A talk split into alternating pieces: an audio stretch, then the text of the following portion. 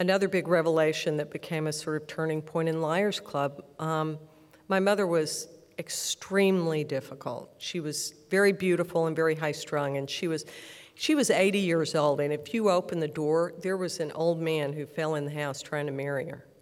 You could lower her naked into the tundra, and there would be some man there peeling off $100 bills trying to do stuff for her. It was just the most uncanny thing.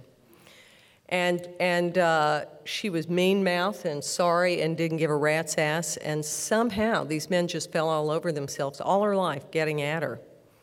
Um, and all my life, I had this idea that my, she had really broken my father's heart, and he had been so heartbroken by her. And um, at the end, at, in my 20s, I finally confronted her, and I was like, Mom, why did you have this breakdown? What happened to you? What happened to you that you would try to kill your children? I mean, what? What, what were you thinking? And uh, she had had two children taken away from her when she was a young mother and had lost these children and had been a, completely estranged and scorned by her community and by her family and had gone off to New York to become a painter and had this awful loss. And it was so weird. And she said two sentences that day that totally changed the way I looked at her. I said, Mom, why didn't you just tell us this? You know, I mean, we obviously went, I hired a Pinkerton detective, and we found these two kids, and they came, and it's her whole life changed, and she got sober, and everything was very, it's like on the, not exactly like the Disney Channel, but almost like that. I said, Why didn't you just tell us this? And she said, One of the saddest things a grown woman could say to her daughter, she said, I was afraid you wouldn't like me. And I, and I said to her that same day, I said, I don't understand why daddy stay with you. You were always so unhappy. You were such a pain in his ass. Why did daddy stay with you? And I thought it was going to be, oh, he loved me so deeply and he was so passionate for me. And she said, he felt sorry for me.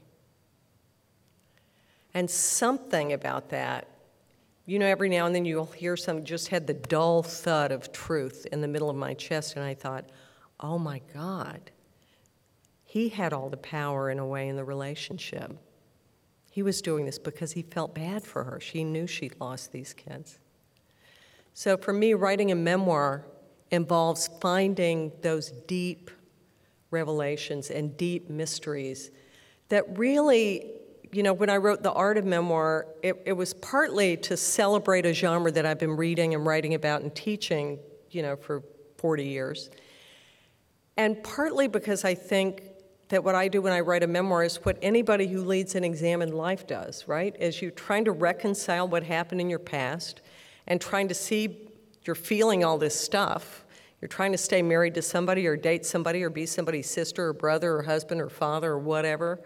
And there's all this other stuff, you know, ricocheting around inside you and trying to reconcile those things somehow always becomes the core of whatever book it is I've finished.